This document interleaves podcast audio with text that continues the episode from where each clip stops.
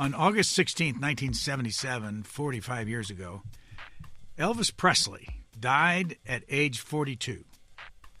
The autopsy found eight different drugs in his body. Just seven years earlier, Presley was with Richard Nixon in the Oval Office to offer his assistance in fighting the war on drugs. He asked for a special agent badge from the Bureau of Narcotics and Dangerous Drugs. A copy of the photo of President Nixon and Elvis on that occasion is the most requested from the National Archives.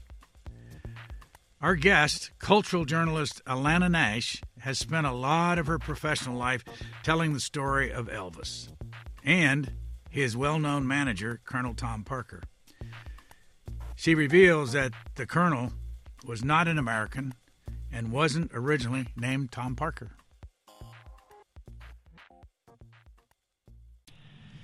Alanna Nash, in your book, The Colonel, which was published a lot of years ago, you do have an afterwards for 2022, and I just want to read the first sentence.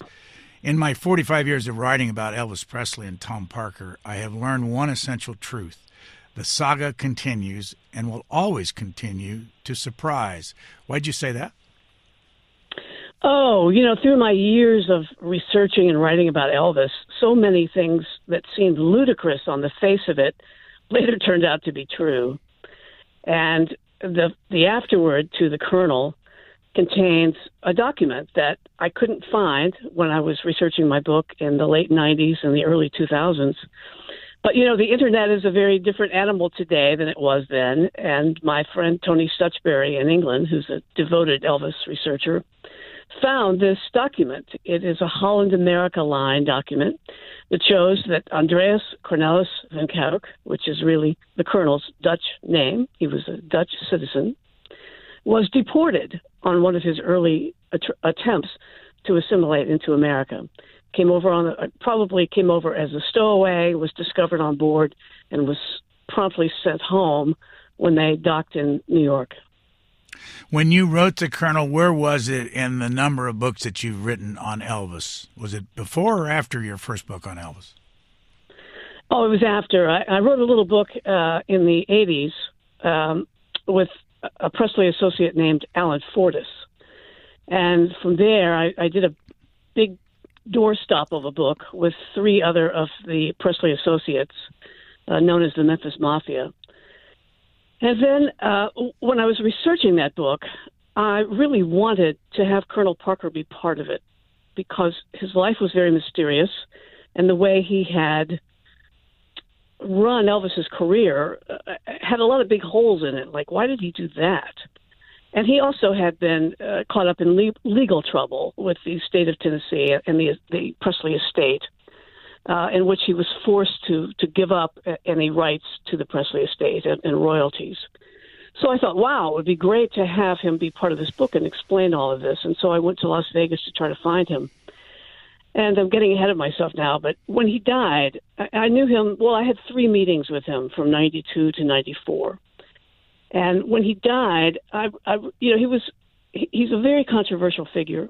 Um, people are polarized about him whether he's a good person or a horrible person. And when he died, I, I honestly I heard it and I got tears in my eyes and I thought, gosh, you know, what a character, bigger than life, and we'll never know his story. We'll never know it. And my agent said, Well, Alanna, you know, you have to write that book. And I said, Oh my gosh, I think it's an ungettable story. I just don't think I can do it. But then I felt compelled to try to get it, and I spent six years on it. So um, it was actually my third Elvis book, th- third out of four. I've done four books on Elvis. As you know, C-SPAN is a political network covering politics and policy. And I'm sure people are saying to themselves right now, why in the world is he interviewing this woman about Elvis Presley? Uh, I mean, I've been to Graceland. I've uh, seen the little bottles of so-called uh, Elvis sweat. Uh, I know the hysterics and all that. But behind all that it seemed when I looked at all of your work that you've done, not only on Elvis Presley, but on Dolly Parton and uh, many, many others, that there's a story behind this, a cultural story. And you're a serious journalist, Columbia graduate. Uh, how did you ever get into this side of journalism? Oh, I think it started really when I was six. I was born in 1950. I was born on August 16th, 1950, and that's a date that Elvis fans will recognize. He died on August 16th, 1977. So yesterday was the 45th anniversary of his death. And when I was six, a month after I turned six, he appeared on the Ed Sullivan Show. And I was very familiar with his photographs and his records, but I'd never actually seen him move before. And my older sister and I sat in rapt attention and anticipation on the floor in front of one of those big chubby cabinet televisions waiting for Elvis's first appearance on Ed Sullivan and you know 60 million people joined us or roughly 80% of all the people who were watching television and that appearance was seismic culturally seismic and personally seismic I took one look at him and I didn't know what he was doing exactly. I didn't know where that sound was coming from or what those moves really meant. But I knew I wanted a whole lot more of it. And the world changed that evening. The, the teenagers were in charge. As you also know that the world has changed completely because there were only a couple of television programs available. I was back in those days old enough to watch one television station in my little hometown and the world has changed dramatically. But tell the world about the Ed Sullivan Show. What was it? What did it look like? What was he like? Well, he was a very stiff character who held his body stiffly. He was an impresario, but if if you were on the Ed Sullivan Show, it was a variety show. He had all kinds of performers, from jugglers to singers to uh, mimics or mimes or uh, ventriloquists. I mean, you name it. But to, to be on the Ed Sullivan Show, you had arrived. And so uh, he was the quintessential establishment character. And for Elvis Presley to have appeared on them, and he, he was really personally repulsed by Elvis when he saw him on earlier television appearances, such such as Steve Allen, the Steve Allen Show, or the Milton Berle Show, or on the Stage Show, which is the Dorsey Brothers Show. But he was forced to have Elvis on because he was so popular. And so to have his stamp of approval uh, meant a great deal to Elvis and the Colonel. But really, to have him on there, uh, he made three three appearances. Um, the world went from black and white to Technicolor that night because everything about American culture, which filtered out into the rest of the world, changed. What were the rules back then, and and how much did CBS have uh, a role in deciding that you couldn't see Elvis below the waist? Well, that's a really good question. You know, the first time that Elvis was on the show, uh, Ed Sullivan was not there. Uh, Charles Laughton was a guest host. And when we saw Elvis on there after that, on one appearance, he was filmed only from the waist up. I think that was really not so much a CBS censor, but but the Colonel being his usual crafty, canny self, because he didn't really want Elvis to do very much television. He didn't want him to be overexposed. He only wanted him to be on television enough for people to come buy the tickets to his live performances. So if Elvis was shown wiggling, that was okay. But to, to censor the bottom half so that people thought, oh my goodness, what nasty thing is he doing that I've got to see? I have to plunk down my money to buy a ticket to see him live in concert. Well, that's genius. Jumping to the Colonel for a minute, what was he like up close? Oh, he was he could well he was a very polarizing character. I mean he was he was extremes of, of, character and of approach. You never really knew what you were going to get. He could be very charming and very funny or he could be he could just cut your legs off with what he would say so just to be in his presence, uh, you felt somewhat privileged, but you also it's kind of like kind of like dancing with a grizzly bear. I mean, you're honored and thrilled to be dancing with the grizzly, but you know that at any second he could eat you. So uh, you know, it was quite quite an experience. I uh, when I first met him, I approached him at at a table in the coffee shop at the Hilton, and I was really there to to get him to participate in this other book but uh, I went over and introduced myself. He was there with Lorrie Morgan and her mother, and he had booked uh, Lorrie's father, George Morgan, uh, a Grand Ole Opry star, many years before, and so he was in a good mood. He really he liked to reminisce about his carnival days. He started in carnivals in this country, and uh, he also booked uh, after he made Eddy Arnold a big a big name. He booked uh, Grand Ole Opry stars for quite a while until he found Elvis. So that's what he liked to talk about. He didn't like to talk about Elvis uh, for, I think, a couple of reasons. But I went over and introduced myself as a person who had written Alan Fortas's book. And the colonel would call Alan every Sunday to see how he was doing while he was dying of cancer. And I was at Alan's home a couple of times when the colonel called, and Alan was crazy about him. And, and people, again, people really loved the colonel or, and were amused by him, thought he was a genius, or just an evil, terrible, horrible person. but Alan really liked him, and so I brought up Alan's name and I said, "Alan got you to sign a picture for me, which I have on display." And and uh, I just thought I just want to get to know him, and I'll ease into this request. So he invited me to sit down and order anything off the menu, and he was again in this very good mood. And I was there for three hours, and I could see that he really it wasn't the right time to bring this up because he was really kind of basking in this glow that he had acquired during this conversation with the Morgans. So I thought, I'll go home. Now that I've met him, I'll go home and write him a letter with my request. And the next day, although he had not asked me where I was staying, the phone rang in my hotel room very early, and it was the colonel. He had tracked me down. And he called, he said, to, to offer me tickets to another show that was playing at the Hilton. And I thought, oh wow, this is first. You know, my mind is reeling. Like, why, how, and why did he track me down? I mean, what does this really mean? But it seems like he wants to be friends, and I, I have to come clean on why, why I'm here. So it was then that I told him that I was writing this book with Billy Smith and Lamar Fike and and um, uh, Marty Lacker, and that I wanted his participation and oh, his tone changed. You know, he got he got uh, he was very disappointed, I think, and he said, "Well, there are too many Elvis books already, and you know, I don't I don't talk about Elvis," and uh, which he had not the, the previous day. But I came home and wrote him that letter, and he answered, and um, he didn't. He still didn't want to do anything about Elvis, and uh, I I had said perhaps this would help you set the record straight because a lot of people really hated him uh, when Elvis died at the age of 42. Hated the Colonel. So he wrote back and he said he slept good at night and he didn't need to set, set the record straight. And he said, uh, "But if you're out here again, you let me know." So of course I went back for a second and then a third time.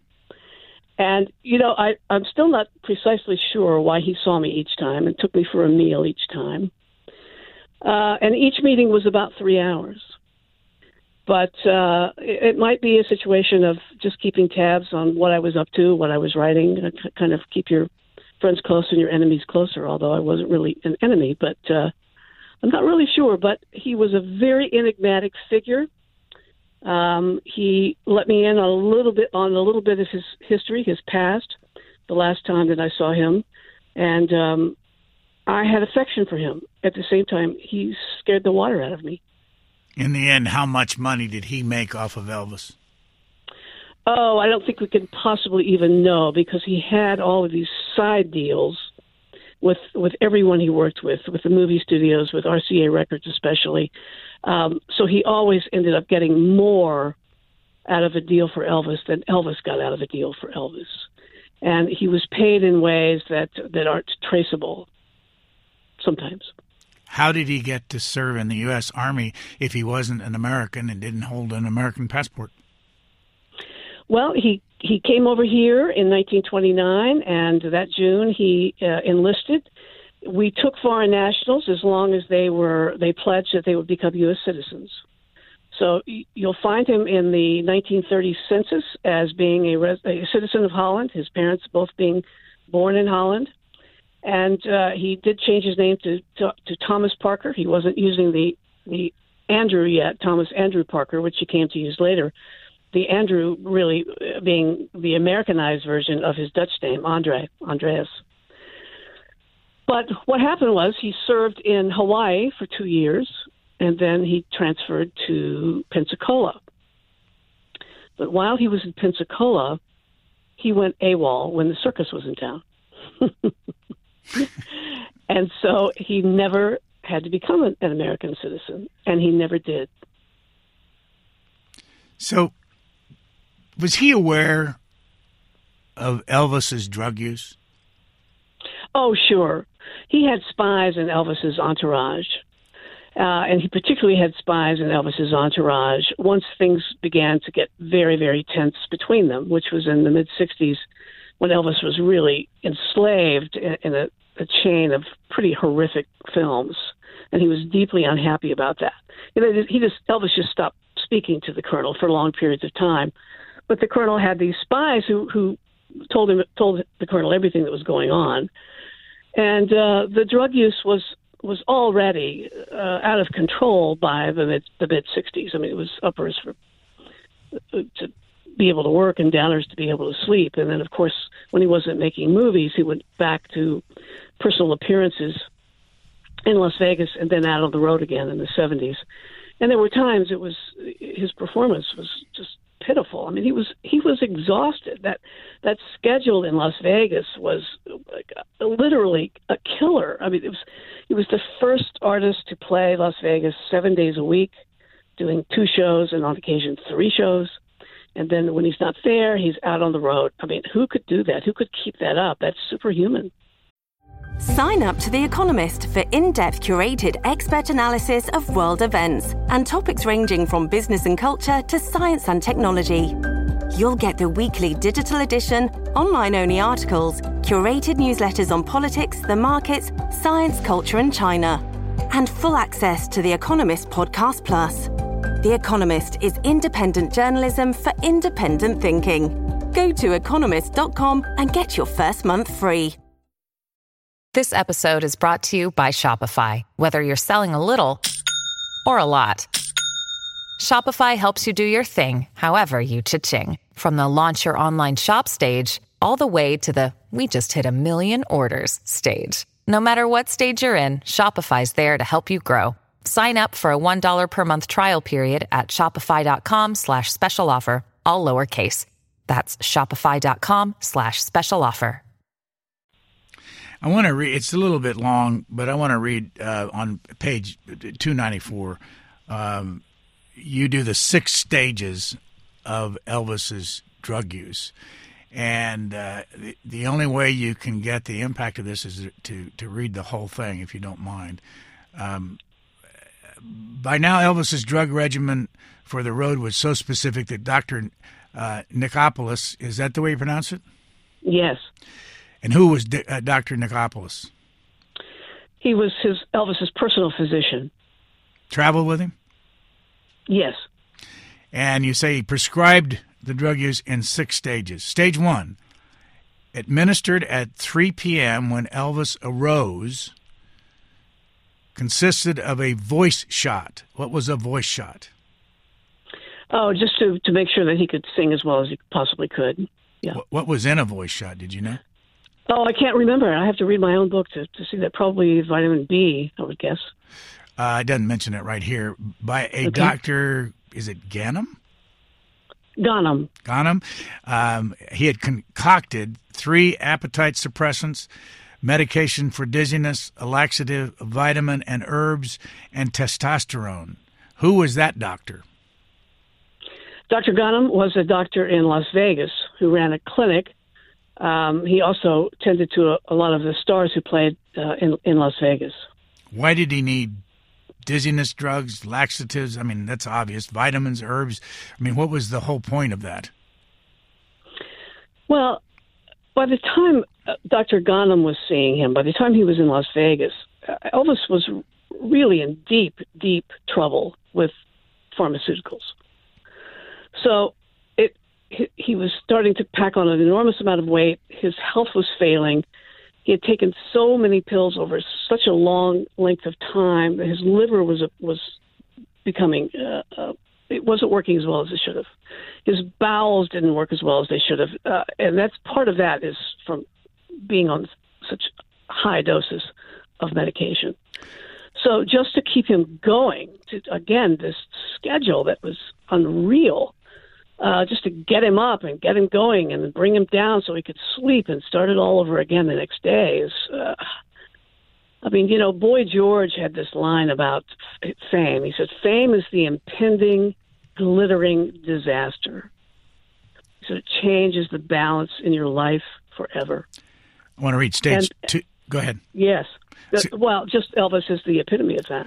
Stage two of this six-stage uh, daily operation was delivered an hour before he went on stage. Was made up of another voice shot, a decongestant with codeine, an amphetamine, a pill for vertigo, and Dilaudid. What was all that supposed to do to him? Yeah, Dilaudid. That was Elvis's drug of choice. Unfortunately, that was Tammy Wynette's drug of choice. Um, Dilaudid is a drug that was reserved for end-stage cancer patients. Uh, Elvis Elvis was a very nervous, uptight person, and he was always looking for something to take the edge off. And Dilaudid made him happy. It's you know it's a it's kind of it's an opioid really in, in the acceptable form. Stage three, time just before his performance included more Dilaudid, dexedrine, and caffeine. Yeah. So stuff to get up, stuff to come down. You know, this kind of a speedball, but with some residual coming down. So it made him, it energized him, but but took the edge off of his anxiety. Stage four, designed to bring him down after the show, included a pill to lower his blood pressure, some diluted Demerol, a sedative, and an antihistamine. Yeah. Yeah. So uh, he was a mess, you know? What did all that do to his what did that do to his body over time? Well, it wrecked it. It wrecked it. At at 42, he was he was really like a much older man. He had heart trouble, although some of that could have been inherited. His father had heart trouble and died two years after he did. Uh, but he he was way out of shape. He could his his metabolism was shot. His sleep schedule was shot. Uh, he was a wreck. There's more here. At bedtime, Elvis received stage five, Placidil, a Quaalude, three additional sedatives, an amphetamine, a blood pressure pill, and a laxative. If he couldn't sleep, he advanced to stage six, made up of amytal, a hypnotic sleeping pill, and more Quaaludes. Who yeah. who administered these drugs to him? Dr. Nichopoulos. He lost his license for it. How did he lose his license? Oh, a state board. He, he he was put on trial. How did they find out? Oh, the prescriptions. I mean, uh, uh, the, I can't quote. It's in the book how many prescriptions he wrote for Elvis Presley. It's just staggering. But he also wrote for other stars. You know, I think Dr. Nick was probably a good man who got caught up in the celebrity and got caught up in trying to please his patient and lost his way. As long as we're on the drug story, because I introduced you by saying, uh, telling the briefly, very briefly, the story of uh, his visit to Richard Nixon. Can you fill in the blanks on that? It was seven years before he died. Yes, December of 1970. Well, it was a period when he was uh, uh, really terribly upset. He was having physical problems. He was having eye problems. He had glaucoma. He was fighting with Colonel Parker. He was fighting with his father uh, because he was spending money, uh, outrageous amounts of money on cars and and uh, guns, uh, buying trips, um, gun buying trips, uh, Mercedes for his friends, uh, just whatever. And, and Vernon was allegedly the business manager, although he wasn't really much of a business manager. He was really in the, the pocket of the colonel. But uh, so Elvis was fighting with everybody, and um, he was also fighting with his wife. They were getting ready to put down a deposit on a new house in Beverly Hills, even though the marriage was kind of shaky. And um, he he did something he hardly ever did, which was that he he he took action instead of kind of numbing himself out. And he was obsessed with the idea of having a narcotics badge. He had be, he'd begun collecting police badges, and he really wanted a badge for uh, to be a narc because all of Elvis's drug use was prescription drugs. So he, he was off in Fantasyland a lot, and he wore a police uniform sometimes. He would even go out and stop cars in front of Grace. I mean, he really had, was kind of out of his mind at times. And so he thought he should have this this badge, and he had a um, a contact. He had a friend who had contacted the Bureau of Narcotics and Dangerous Drugs, and he wanted this badge. So he got on a plane by himself uh, to go to Washington. Uh, eventually, he picked up a couple of other of his cronies, uh, but he went to Washington to uh, to get this badge. And so, on the plane, he, well, he also wanted to find a girl that he had met, and he didn't know how to find her except that she had lived in Washington. So he had this kind of, uh, you know, woozy plan. But on the plane, he wrote a letter to President Richard Nixon, in which he said he was a concerned America American, and the country was in bad shape. He said, you know, with the hippies and the drug culture and the Black Panthers and the Students for a Democratic Society and he said that uh, he had done an in-depth study. This is from his letter. Now I'm quoting from his letter that he had done an in-depth study of drug abuse and communist brainwashing techniques. But if Nixon would make him a federal agent, he could be of great service to the nation, since none of those threats to the American ways of life considered him an enemy. So he wrote, uh, this is the quote, I would love to see you just to say hello if you're not too busy. And then he dropped the letter off at the White House gates on the way to his hotel. Well, he got a call, and indeed, the president saw him. Although at first he was baffled by it and didn't think it was such a great idea, and some folks on his staff convinced him this probably was a good idea. And so um, Nixon there are pictures of them in the, the, the White House and the Oval Office, and I think it's the most requested photo of the Nixon archives. Um, so Nixon gave gave him a few trinkets and posed for the photos, and uh, you know put in a good word for him, and eventually he got his badge, which became his most prized physical possession. Another quote from his letter to Richard Nixon that I think he dropped off at 6:30 a.m. in the morning. Uh, I have done an in depth study of drug abuse and communist brainwashing techniques, and I'm right in the middle of the whole thing where I can and will do the most good. Did he want to do the most good to stop drugs? And, and was he taking drugs at that time? And did he ever realize how crazy it was, of all the drugs that his doctors were giving him?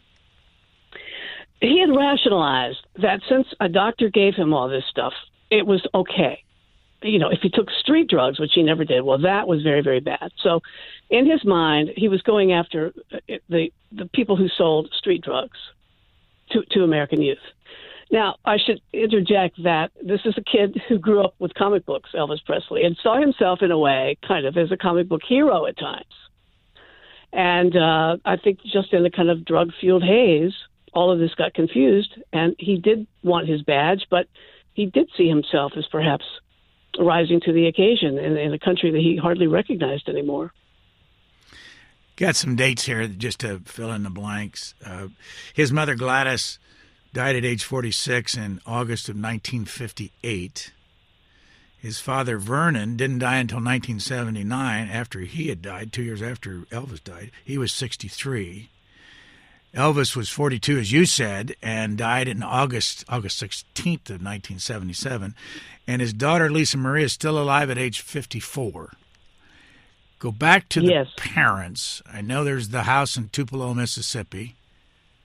Uh, and it does have a connection to C-SPAN because Comcast, our biggest supporter, had their first cable system in Tupelo. So we've got Comcast Tupelo and Elvis Tupelo, and that little house you got you got to spend what fifteen dollars to get in it, and and have you been to that little house?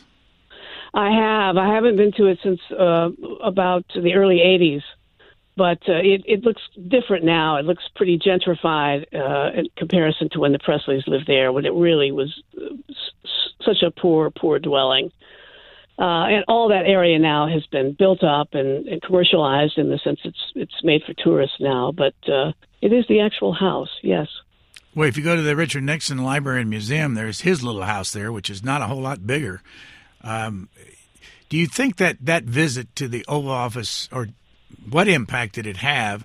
Again, on I mean, it's interesting that that photo is the most requested from the National Archives, uh, and, then, and Mm-hmm. and I would ask you, why do you think it is at, at this still at this Well- stage? Yes. Well, I think for a couple of reasons. First of all, it's a funny photo. Uh, Elvis looks kind of like Dracula. He's in this cape and he's got his tinted glasses and his belt, and he he looks like uh, you know he's some, some kind of fantasy hero. And there's Nixon looking very establishment, but also thrilled to to be with Elvis Presley. So uh, it, it, it's just two worlds meeting uh, and two uh, implausible uh, public figures meeting and enjoying each other. You know, Nixon was asked much later uh, what he thought of Elvis, and he liked him quite a bit. He, I think, he was surprised how much he liked him, and and, and Elvis respected him, and so it was. It was a genuine meeting of, of people who found some place in the middle that where they could uh, visit. You've written a lot of other books, and I just want to ask you a little bit about each one of them. Your first book uh, was it Dolly, Dolly Parton? It was, yes. It came out in 1978, a long time ago. My very first book, yes. And and why did you write the book, and what's the her impact on our culture?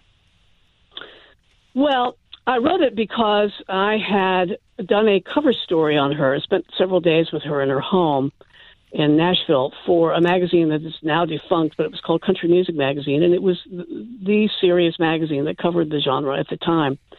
And she was making a bid from straight country music to, to pop music to crossover music. And that was anathema in Nashville. And she kept saying, you know, I'm not leaving country. I'm just taking it with me. But people were very upset about that in Nashville because she was looking for outside management and outside booking. And nobody had done that to the extent that she was planning on doing.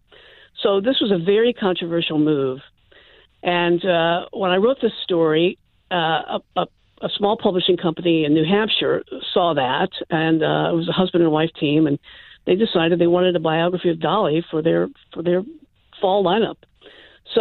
So they contacted the magazine, and I was plugged into that because I had done that story. But I had been watching her very closely from the time I was a teenager when she was on the Porter Wagoner show, because well, two reasons. She was from Sevierville, Tennessee, the Smoky Mountains, and my mother was from Sevierville, Tennessee, and I have cousins there today, family there today, and had visited there uh, when I was a small child. So I felt a real affinity toward it. And I was also impressed with her when I was a kid because I also played guitar and wrote songs, not not very well, mind you, but but I did.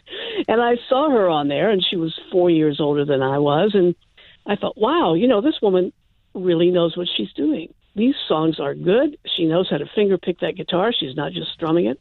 And I think this is a real mountain artist.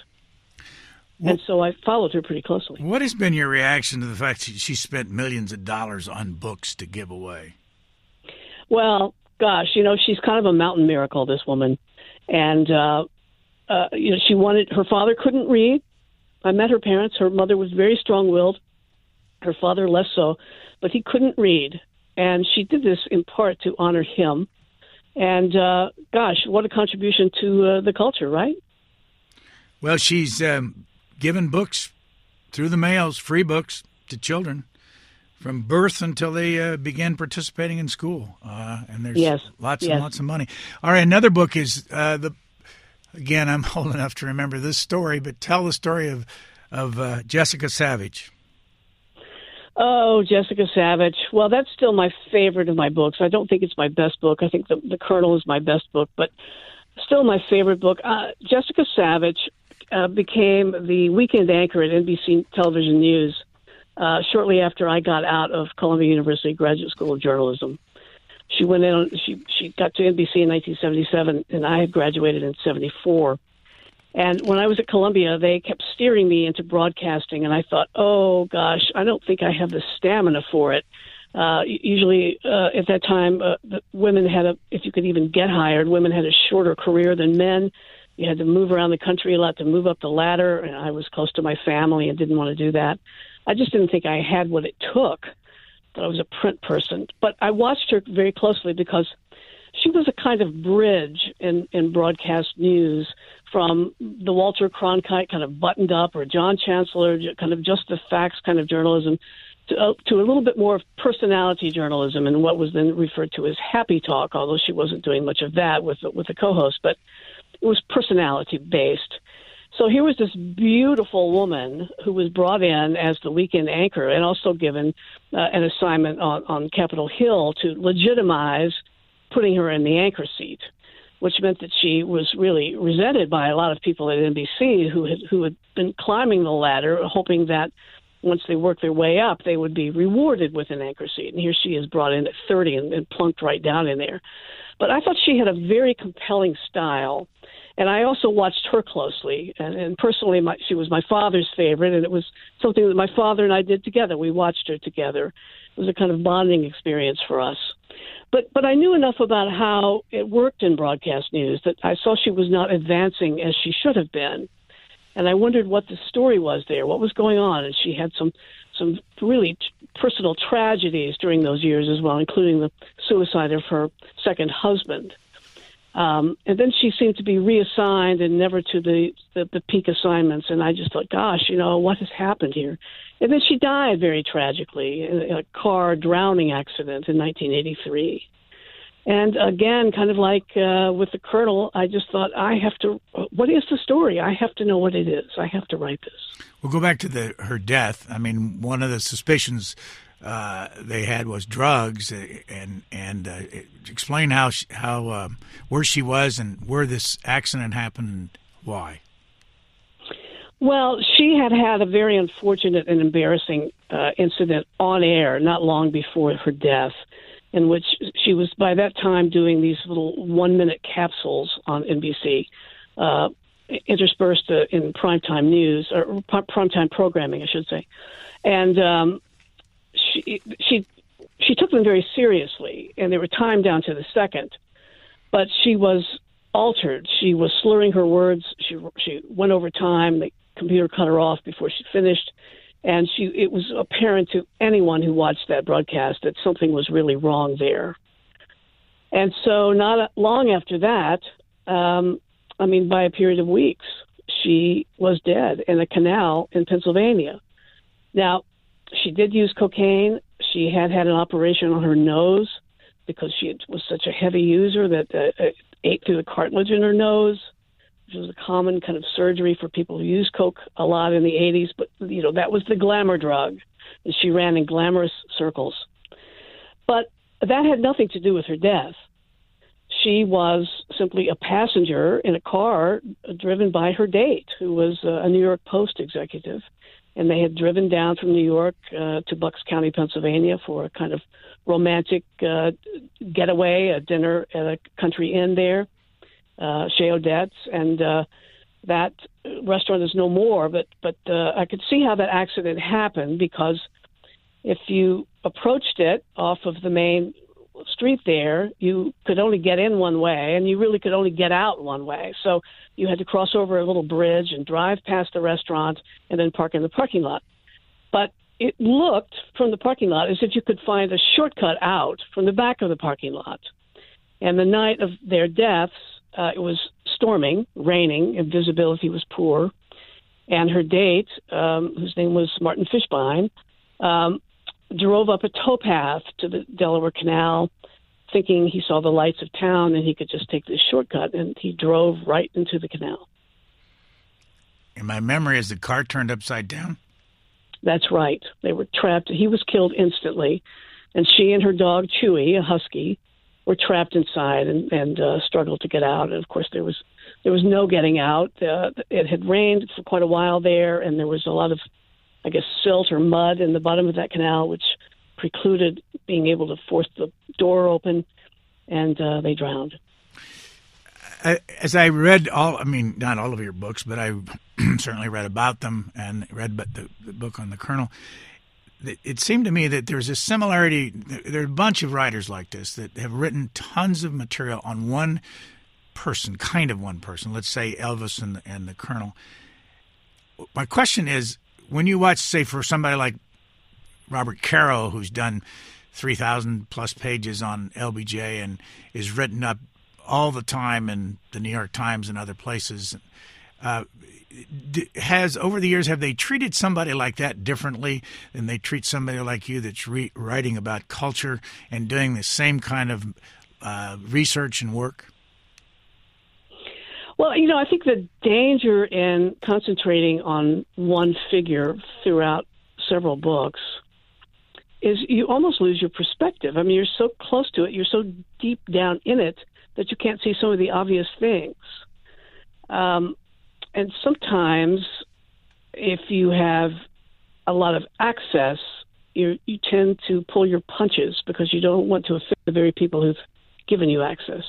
So, trying to find that balance uh, is is I, I think a very difficult thing. I'm working on a personal memoir now about someone I was very close to who died prematurely, um, someone who was uh, who struggled with mental illness and uh, addiction. Uh, pre- again, prescription drugs. Um, a, a pain clinic had overprescribed her for a number of years after routine surgery.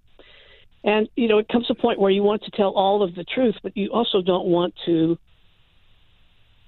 shame certain other people of the family. And so, trying to find that allegiance to the truth and to your subject, in my case, my closest friend, but also, well, there are a lot, lot of different considerations. You know, as a younger journalist, I would have said, um, uh, journalism is the only thing.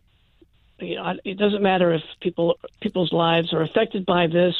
Um, truth truth wins above all. But then, you know, your words have consequences. So finding that line, that balance is the difficult thing. You know, Albert Goldman wrote the first really big, thorough post Elvis death biography. And Albert Goldman was vilified for that book because he didn't understand Elvis. He didn't like him.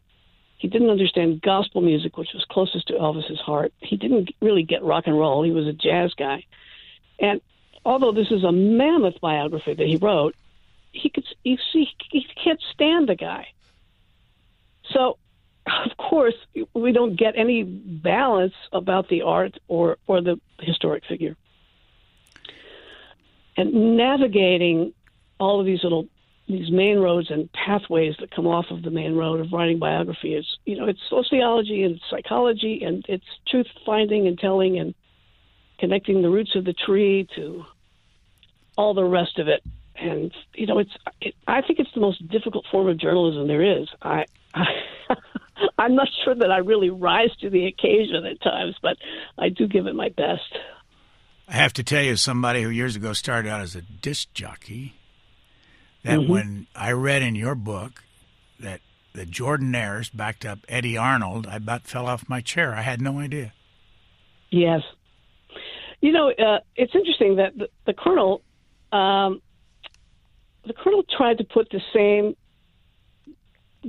team of people in place, although he didn't have much to do with Jordanaires.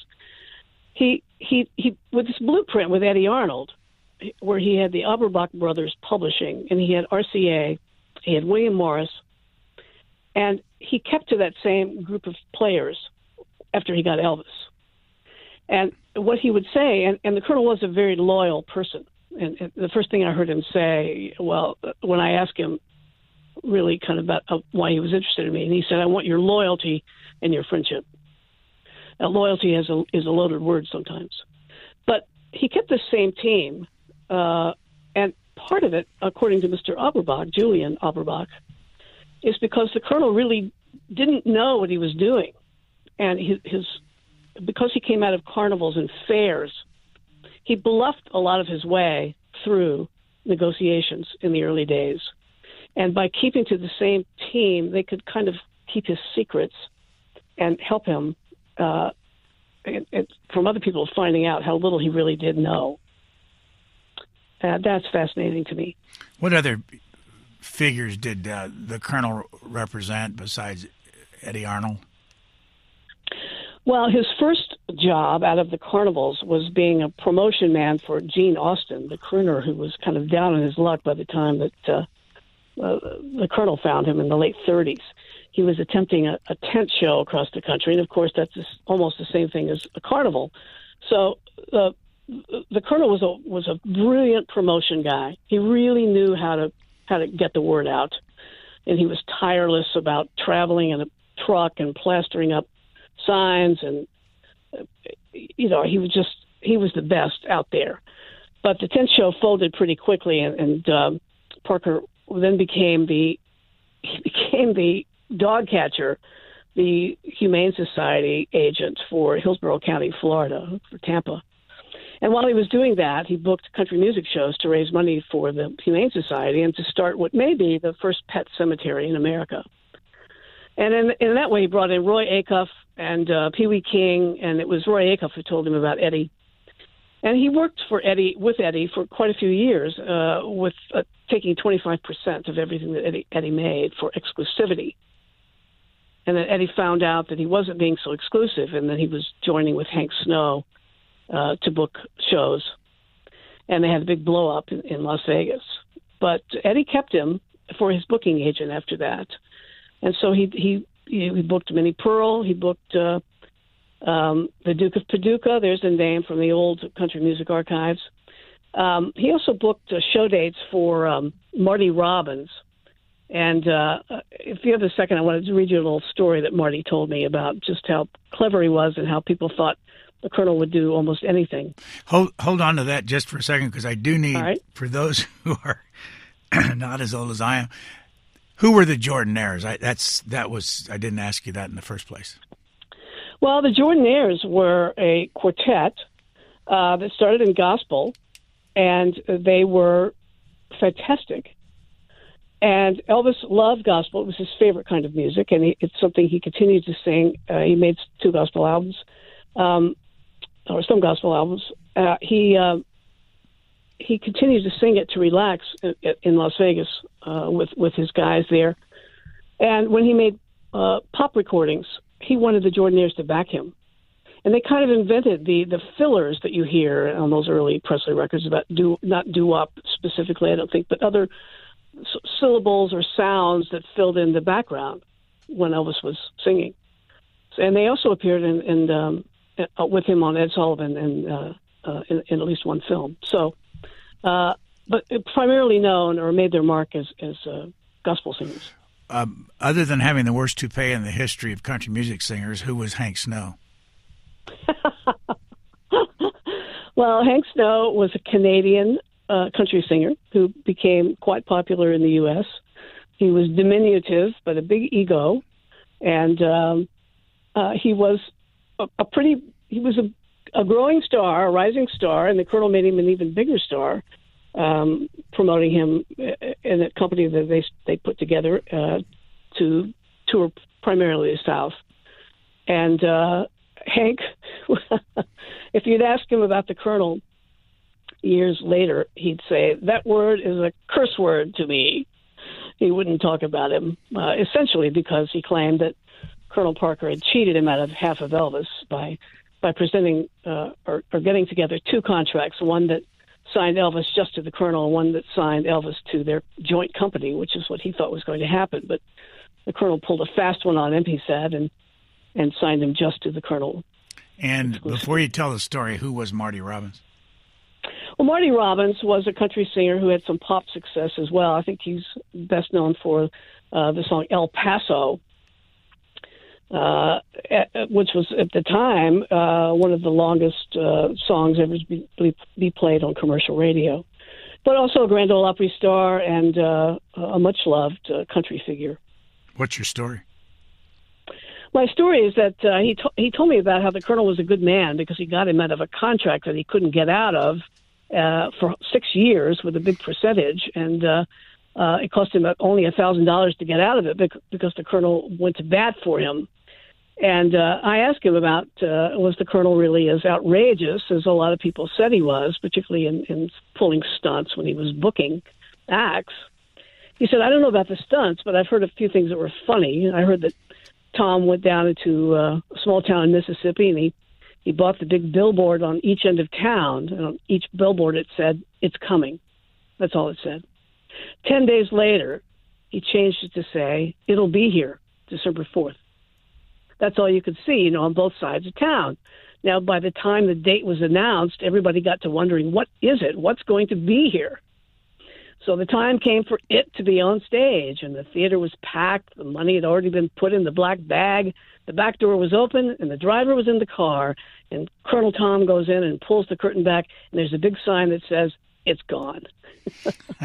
and Colonel Tom went out the back door, and that's all. And he chuckled as we are. And he said, I really don't know that that's true, but that's how far people would say that Colonel Tom would go to get some deal put over. He said he knew every angle. How much money did Tom Parker, Colonel Tom Parker, lose gambling? Well, one of the executives for the Hilton uh, went on record as saying that the colonel was good for a million dollars a year, but which was a heck of a lot of money in the 70s. But I, I imagine it was more than that because uh, Elvis played a lot of dates that he really didn't know he was going to have to pay or play, I should say, because he was paying for the colonel's gambling debts. And the colonel, you know, back to uh, Julian Aberbach, the publisher, the music publisher, he said to me that um, the, the really was just the most wonderful guy, uh, fair, a joy to work with until he got to Las Vegas, until he found Las Vegas. He said, and then he, he owed money to people that you can't owe money to. And so he had to compromise himself. And of course, the way he had to settle those debts was through his only client. Somewhere in your book, I think it was in your book. You can tell me if it was. If it wasn't, I'm sure you know about it. Um, I found that Caroline Kennedy was sent by the New York Daily News to cover Elvis's funeral. True. Yes. And did she ever get a byline out of that? I don't know if she got a byline out of it, but she was there, and the, she did cover it. Um, I don't know if she was bylined. Seems like she would have been, but uh, the, the Presley family didn't quite understand why she was there. I think they thought she was there as a representative of the family and not as a journalist. And there was some talk about how Elvis's, if not the, the family directly, uh, Elvis's entourage felt a little used by that. Um, of course, I could see that both ways. The colonel had a relationship with President Lyndon Baines Johnson. It says, uh, you know, before he got to be president, I gather, uh, for nine years of correspondence. What was that all about? Yes, he did, and uh, he met him through a, a, a country music booking agent in the Washington area named Connie B. Gay, who knew a lot of politicians. And uh, Connie invited him to a party where the colonel zeroed in on Lyndon Johnson. He was always looking for somebody he could take advantage of in one way or another. And for a guy who was in the country illegally, um, to have a fellow like Lyndon Johnson in your friendship cabinet was a very fine thing. And he ingratiated himself with to, to Johnson. He offered to bring Eddy Arnold, with whom he was still friendly, to the Johnson Ranch in 1959 when Elvis was overseas uh, in the Army. He brought uh, Eddy Arnold to, to the Johnson Ranch to help entertain the Mexican president, uh, Mateos, and, um, and made sure he was photographed with him and with Harry Truman. And he kept this friendship up. And in fact, uh, Johnson's daughter Linda visited one of Elvis's movie sets a, few years later. So, uh, you know, I don't know what happened beyond that, but um, the colonel had two mottos. One was, you either con or you get conned. And the other one was, always have something better than a contract. So he was always looking for higher ups who could do favors for him in exchange for something like letting somebody come on a movie set or providing entertainment in one way or another, like with Eddy. So that that is one area I would really like to know more about uh, that friendship between the Colonel and and uh, Lyndon Johnson. I know you knew the Johnson family. Uh, this is really something that uh, intrigues me, particularly since the Colonel had uh, or should have had certain files that uh, don't seem to be in place. So I've always wondered if, in either putting Elvis in the army when he he could have either put him in the special services or kept him out of the service. Um, if there were an, some kind of exchange of, of, of files for services. When did it first become known that Colonel Tom Parker wasn't Colonel Tom Parker? Well, a couple of people had suspected it through the years who worked with him, particularly at RCA, because the colonel would never take Elvis out of the country. They would talk about big European tours, but the colonel would always have an excuse for why he couldn't go, why Elvis couldn't go when there were plenty of people to take him, but because the colonel had no passport and never, it took me a year to get a letter from the State Department confirming that he had never attempted to be to become a citizen.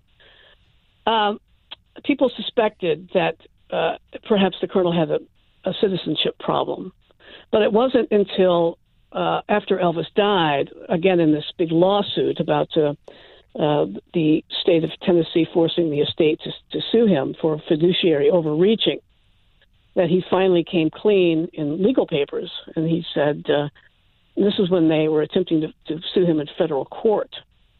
And he, he answered, You can't sue me in federal court because I'm not a U.S. citizen. And furthermore, uh, my name is Andreas Cornelis van Kuijk, and uh, I was born in Breda, Holland in 1909.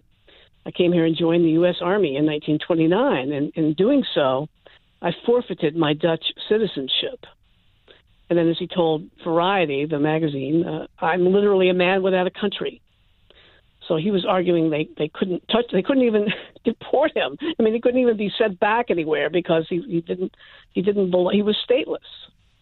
Uh, you know, that's that's a curious thing and uh, a, a conscious decision, I think. In your reporting on uh, Elvis Presley and Colonel Tom Parker, where did you physically go to get this story? How many different places? Oh well, I in writing the Colonel, I went to Holland. I wanted to try to find his family, which he had pretty much deserted uh, once he got out of the U.S. Army. He had sent an allotment back to his mother over there, and then after he came out, he um, after he got his honorable discharge for for being a uh, well, the, the official army papers say that he suffered from psychosis acute on basis of constitutional psychopathic state and emotional instability. And once he came out from that, he later told his brother that he was too poor to even write to them, but he took great pains to ignore his family, family in Holland until they recognized his photograph in a picture with Elvis getting off a train when Elvis came back from the army in 1960.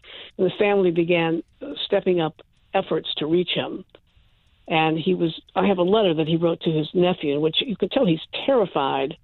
He says these letters are getting mixed up in the fan club mail and, and the staff is asking asking questions he tried to keep this information quiet uh, all of his life until he had to come clean in these legal papers. So i went to holland. I traveled all around this country uh, interviewing people all, all all through the country. And i spent six years on that book about the colonel. It was enormously expensive. And uh, but gosh, what a ride! I mean, it's it's in, in some Elvis Presley's story is the quintessential American story, I think. Wrapping it up, I need you to tell us. I've uh, all my life, uh, people have said when you start talking about Elvis, didn't he die on the toilet? And then you've got the complete description in your book. Explain uh, what, what what it was going on near the end of his life and the day that he died. How did it happen? Well, he he had been taking s- such extreme amounts of medication for so many years that it impacted his colon, which which is a common occurrence. And so he he carried literally trunks full of Fleet's enemas on the road. You can tell he's so dis- his midsection is so distended uh, in, in a lot of these pictures on stage. That poor guy had to have been miserable a lot of the time. And he was on a diet. He was he was embarrassed about his weight gain. He was about to go on a tour again. Um, he wanted to fit into his jumpsuits. Some of them he couldn't wear anymore. He was embarrassed about that. So he'd been on this kind of fad diet uh, which meant really he was eating next to nothing. Uh, and he was having difficulty. And he went into the bathroom in at Graceland uh, early in the morning of August 16th, 1977. Um, uh, not just to take care of business in there, but he had a reading chair in there, and he spent a lot of hours in that large bathroom. And um, he he his his uh, girlfriend Ginger Alden was there, uh, went to sleep and woke up, and he was still in there, and uh, checked on him, and um, he was in the floor. He had fallen, um, and his face was down in the carp shag carpet and they, exactly what killed him. Uh, I'm not sure we'll ever know precisely what killed him. He had his normal uh, regimen of drugs in his system uh, that you read out earlier, um, but he also may have suffocated in that heavy shag carpet. Uh, there were some indications that that had happened. He had probably had a heart attack, uh, either brought on from straining or from um, uh, there's some indication also that he may have uh, confused a, a drug that he got from his dentist uh, much earlier that morning in the wee hours of the morning to take on tour um, uh, for some tablets that he was allergic to have taken in um, abundance. And uh, I think the combination of it all, we'll never really know precisely what got him, but but you know his body was worn out it just couldn't take much more, to tell you the truth. Did you see the body at any time? I was among the first of the press who were allowed to view him in the, the foyer. Uh, the, the family and close people saw him in the music room, but when they opened it up uh, on August 17th, uh, Vernon Presley opened up a, a public viewing, and they had Elvis right there in the foyer. And you, I was, you know, the interesting thing to me is uh, there weren't very many press people there initially. It was not a story that that uh, the media thought was going to be uh, of massive interest, either because they thought Elvis was washed up, um, or whether they thought this was a Southern story, or I'm not really sure why. But there, there really were not ve- very many press people there at all. And I was there for the Courier Journal with uh, the star columnist John Filiatreau, and Dick Grob, who was head of security, came out and said members of the press who wished to view Mr. Presley line up behind these two, and it was it was us. And so we were the first in, and um, you could get pretty close. You weren't allowed to stop. So you went in the door, you walked past him, made a quick turn, and came right back out. And um, I, you know, I I don't know what I thought he was going to look like. Uh, but my initial reaction was that it didn't look like Elvis Presley. Uh, he looked kind of waxy, and he looked. Uh, perhaps it was what he had on. I don't know what I thought he was. I don't know if I thought he was going to be in a jumpsuit. I don't. I don't know what I thought, but he was in a white business suit and a light blue dress shirt and a long silver tie, which is the way Vernon had dressed him. Uh, so, but I was thinking, gosh, you know, is this really Elvis or is this one of Colonel Parker's jokes? So I sneaked back in line and I went through again. Again, you just couldn't you couldn't stop at all. So it was very quick. I was just trying to take it all in. And I came out and I was still confused. And I tried to sneak in again, and the guy pulled me out. He said, "No, you've already been through twice." so, uh, so I couldn't do that. But, um, you know, I now know that the circumstances of how long he had lain in the floor, uh, he was discolored, and the mortician had to do quite a lot of work to to uh, make him regain his color. Uh, had a lot to do with the, the waxiness of his appearance, but some people uh, took that as hope that Elvis was still around and would, would make a big comeback once he got a, a long rest. But but no, he's gone. He's left us. Kind of the list of the Alanna Nash books. First one, Dolly, 1978. Golden Girl, The Story of Jessica Savitch, 1988. Elvis Aaron Presley, Revelations from the Memphis Mafia, 1995. Behind Closed Doors, Talking with Legends of Country Music, 2003. The Colonel, The Extraordinary Story of Colonel Tom Parker and Elvis Presley, 2003. And then Baby, Let's Play House, Elvis Presley and the Women Who Loved Him, 2010. Alanna Nash, uh, originally from Louisville, Kentucky? Yes, and still here. Thank you so much for your time. And the book, of course, that uh, she's written anew afterwards too is The Colonel, the extraordinary story of Colonel Tom Parker and Elvis Presley. Thank you very much for your time. Thank you, Mr. Lamb. Thanks for listening. Please rate, review, and subscribe to this podcast wherever you get your podcasts. We would love to hear from you. You can email us at podcasts at c-span.org. Thank you.